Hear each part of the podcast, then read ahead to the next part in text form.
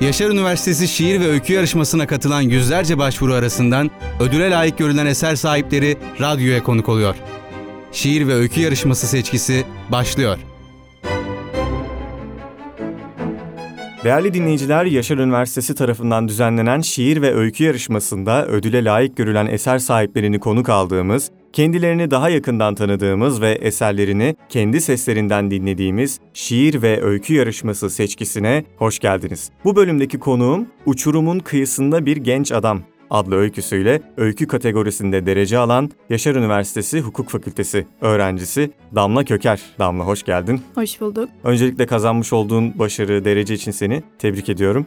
Çok teşekkürler, sağ olun. Nasıl oldu? Bu sonucu bekliyor muydun? Nasıl hissediyorsun? Yani yok beklemiyordum. Öyle çok bir beklentiyle de yazmamıştım. Uzun süredir yazamıyordum zaten. O yüzden benim için güzel bir sürpriz oldu. Mutluyum. Yani böyle öylesine katıldığın bir yarışma Evet, evet. oldu? Ya Yani bir tekrardan- şansımı deneyeyim evet. falan diye mi düşündün? Evet öyle düşündüm. Hı hı. Peki seni biraz tanıyalım. Birkaç cümleyle böyle kendini Hı hı. anlatırsan çok seviniriz. Ben Damla Köker, 20 yaşındayım. Okulumuzda hukuk fakültesi 2. sınıf öğrencisi oldum bu sene. Öyle yani. Bu kadar mı kendin hakkında söyleyebileceklerin? Daha Ya- fazla şey olabilir. Yani sorarsanız ben de ona göre söyleyebilirim. Peki. O zaman hani madem konumuz edebiyat ben de edebiyatla ilgili konuşarak başlayalım istiyorum. E, genel olarak hani edebiyatla ilişkini soracağım. Hani sen öykü kategorisinde bir şey, bir eser ortaya koydun, bir başarı elde ettin ama öykü özelinde sormuyorum. Genel olarak edebiyatla, kitapla, şiirle, öykülerle aran nasıldır? Çok vakit ayırır mısın kitap okumaya? Evet ya ben kendimi bildim bileli okuma yazmayı çok seviyorum. Hani okumaya da zaten erken başladım okula başlamadan önce.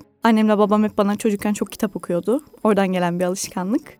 O yüzden sev okumayı da seviyorum. Yazmaya da çok küçük yaşta başladım. Yani ilkokuldan kalma yazılarım var hep. Çiziktirmişim, yazmışım falan. Ama asıl lisede edebiyat öğretmenim sayesinde oldu. Sen hemen girişi yaptın aslında. İlk defa şu zamanda yazdım, bu zamanda yazdım diye. Yani şimdi ilkokulda yazdıkların nasıl yazılar? Böyle öykü tarzında bir şeyler Ya yazmaya mı çalışıyordun kısa o zaman? bir iki sayfa böyle işte e, masallar gibi işte böyle hayvanlarla ilgili hatta işte çizimler yanına minik minik falan. Ve çok basit şeyler aslında. Hı hı. Onları da sonradan annem çıkarıp göstermişti bak bunları yazıyorsun falan diye ben hatırlamıyorum. Ne güzel Yani. saklamış. evet saklamış Hı hep. hı. Düşüncesine sağlık diyelim.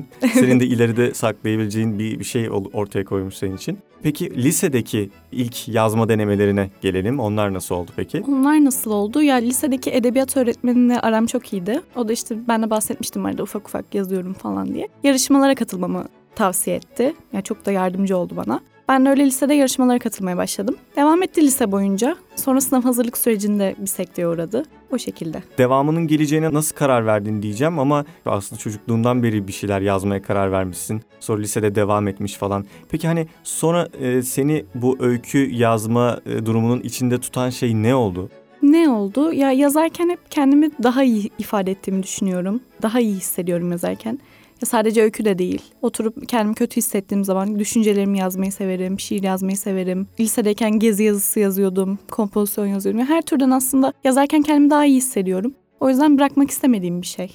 Duygularının dışa vurumu Evet, olarak kullanıyorsun. Çok güzel şiirler de yazıyorum dedin. Hemen oradan yakaladım. Başka Evet. türlerde de yazıyorsun evet. demek ki. Yazıyorum, evet yazıyorum. Öyle sadece Şiir- öykü değil. Çok yazmış mısındır? kadar. Yazmışımdır, yazmışımdır. Hı hı. Peki paylaştığın bir yerler var mı? Bir blog olabilir, sosyal medya hesabı olabilir vesaire. Bugüne kadar Yok. yazdıklarını. Yok şöyle e, şiirlerim daha kişisel. Onları çok paylaşmaktan hoşlanmıyorum. Yazıyorum yazıyorum. Bir defterim var, şiir defterim var orada duruyor. Ama öykülerimi işte yarışmalara gönderiyorum bazen. Hı hı. Öyle. E Peki ileride paylaşmayı düşünmez misin? Belki işte bir gün kendimi çok iyi hissettiğimde tamam artık hepsi çok güzel oldu dediğimde belki bir kitap şeklinde. Kitaplaştırma fikri çok Aynen. güzel. E, peki bugüne kadar yazdıklarından mı bir kitap oluşturmak istersin yoksa yeterli olgunluğa, yazarlık olgunluğuna eriştiğini düşündüğün anda o günkü olgunluğunla yeni bir şeyler ortaya koyup mu bir kitap yapmak istersin? Hmm. Sanırım ikincisi. Yani İkincisi. evet. Ama yine de bugüne kadar yazdıkların asıl seni oluşturduğu için yine seninle birlikte her zaman olacak diyebiliriz. Kesinlikle bir adım onlar benim için. Hı hı. Peki sen genel olarak değerlendirdiğinde, senin jenerasyonun olarak baktığında edebiyata nasıl bir ilgi görüyorsun? Yani açıkçası çok bir ilgi görmüyorum. Edebiyatla ilgilenen çok olduğunu düşünmüyorum. Ya ama bunun payının sosyal medya, sosyal medyadan çok fazla uyaran oluşuyor. Ama ben şahsen vakit ayırmaya çalışıyorum çünkü okumayı seviyorum. Mutlaka boş vakitlerimde kitap okumaya çalışıyorum.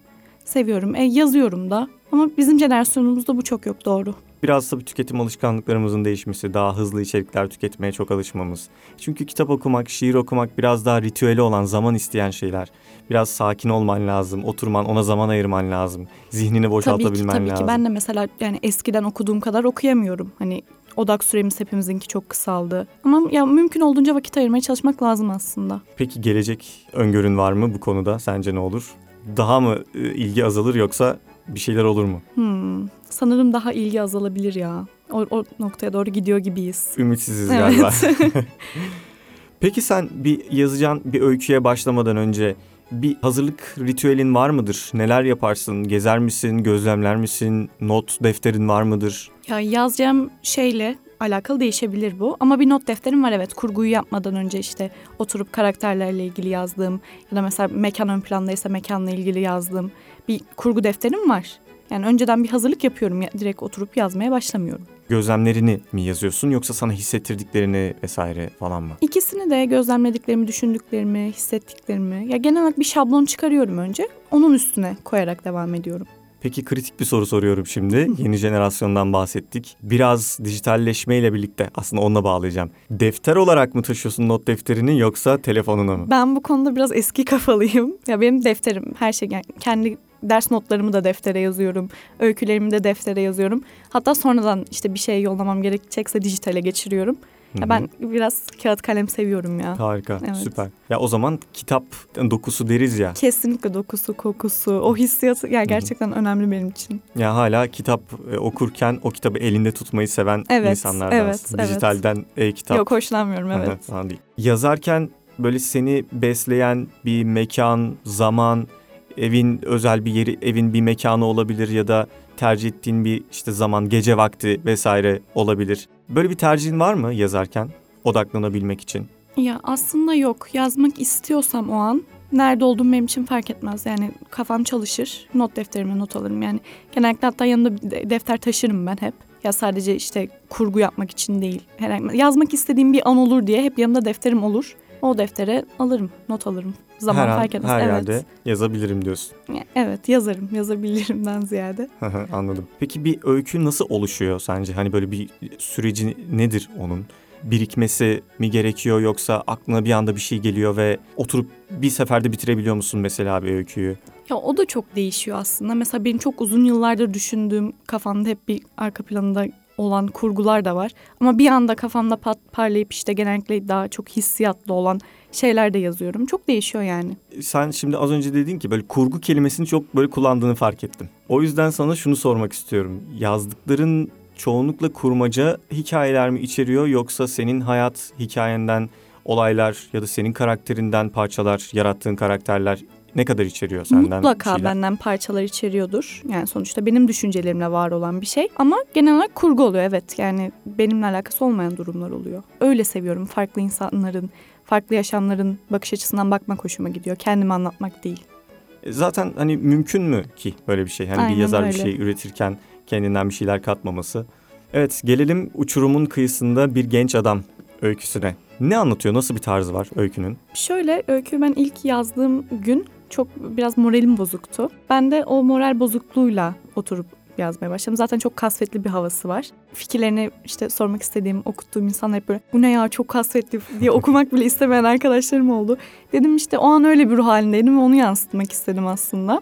O şekilde bir öykü oldu benim için. Uçurumun kıyısında bir genç adam aslında hani başlığa baktığımızda da biraz bir şeyler anlıyoruz galiba evet, bir değil mi? ipucu var evet. Hı hı. Şimdi programın sonuna doğru geliyoruz yavaş yavaş. Senin seçtiğin kısa bir parçayı senin sesinden dinleyeceğiz. O zaman sözü sana bırakıyorum. Damla'yı dinliyoruz diyelim. Tamamdır, teşekkür ederim. Müdürü ona son zamanki yoğun çalışmasından dolayı zam yapmayı düşündüğünü ve böyle devam etmesi gerektiğini söyledi. Çıkmadan önce aferin evlat demesini gülünç buldu genç adam. Son zamanlarda nasıl çalıştığını düşündü. Çoğu hafta sonu evdeki duvarlar üstüne geldiğinden karısının önemli bir proje üzerine çalıştığı yalanını söylüyor ve ofise geliyordu. Mesai saatlerinin geçtiğini fark etmeden gece yarılarına kadar çalışıyordu. Altındaki çalışanlarına kabus oluyor ve onları da en az kendisi kadar çalıştırıyordu. Başkalarının hayatını da kendi hayatı gibi cehenneme çevirmek onu içten içe tatmin ediyordu. Ondan nefret ettiklerini bilmesine rağmen yaptıkları yalakalıklar hoşuna gidiyordu. Her verdiği ek işte çalışanların gözlerindeki nefreti kıskanıyordu. Nefret kadar güçlü bir duygu hissetmeyeli o kadar uzun süre olmuştu ki. Sebep olduğu bu işkenceden duyduğu has, hayatında kalan son hislerden biriydi belki de. Demek ki patronun aferin kapmak, zam almak için bu gerekiyordu. Hayatının olmaması ve insanların hayatında olmamasına sebep olmak. İroniktir ki insanlar daha iyi bir hayat standartlarına sahip olmak için çalışır ve bir düşünce geçti zihninden. Yaşayamayacağı daha iyi bir hayat için kendini parçalamak. Gerçekten komikti bu. Ağzına sağlık. Teşekkür çok ederim. teşekkür ederiz. Konuk olduğun için de çok teşekkür ederiz. Ben teşekkür ederim dinlediğiniz için. Öykülerinin ve bu alanda kazandıklarının devam etmesini diliyoruz. Şöyle bir şey geldi aklıma. Bir gün eğer yazdıklarını kitaplaştırırsan Yaşar Üniversitesi Kütüphanesi'ne bağışlamanın sözünü alabilir miyiz? Tamamdır söz. Tamam harika. Bu bölümün de sonuna geldik değerli dinleyenler. Sonraki bölümlerde diğer kazananlarımızla söyleşiler yapmaya devam edeceğiz. Önceki bölümlerimize de mutlaka Spotify'dan şiir ve öykü yarışması seçkisi olarak aratarak bakmanızı tavsiye ederiz. Gerçekten hepsi birbirinden dolu, birbirinden edebiyat dolu bölümler oldu. Hoşçakalın. Hoşçakalın. Şiir ve öykü yarışması seçkisi sona erdi.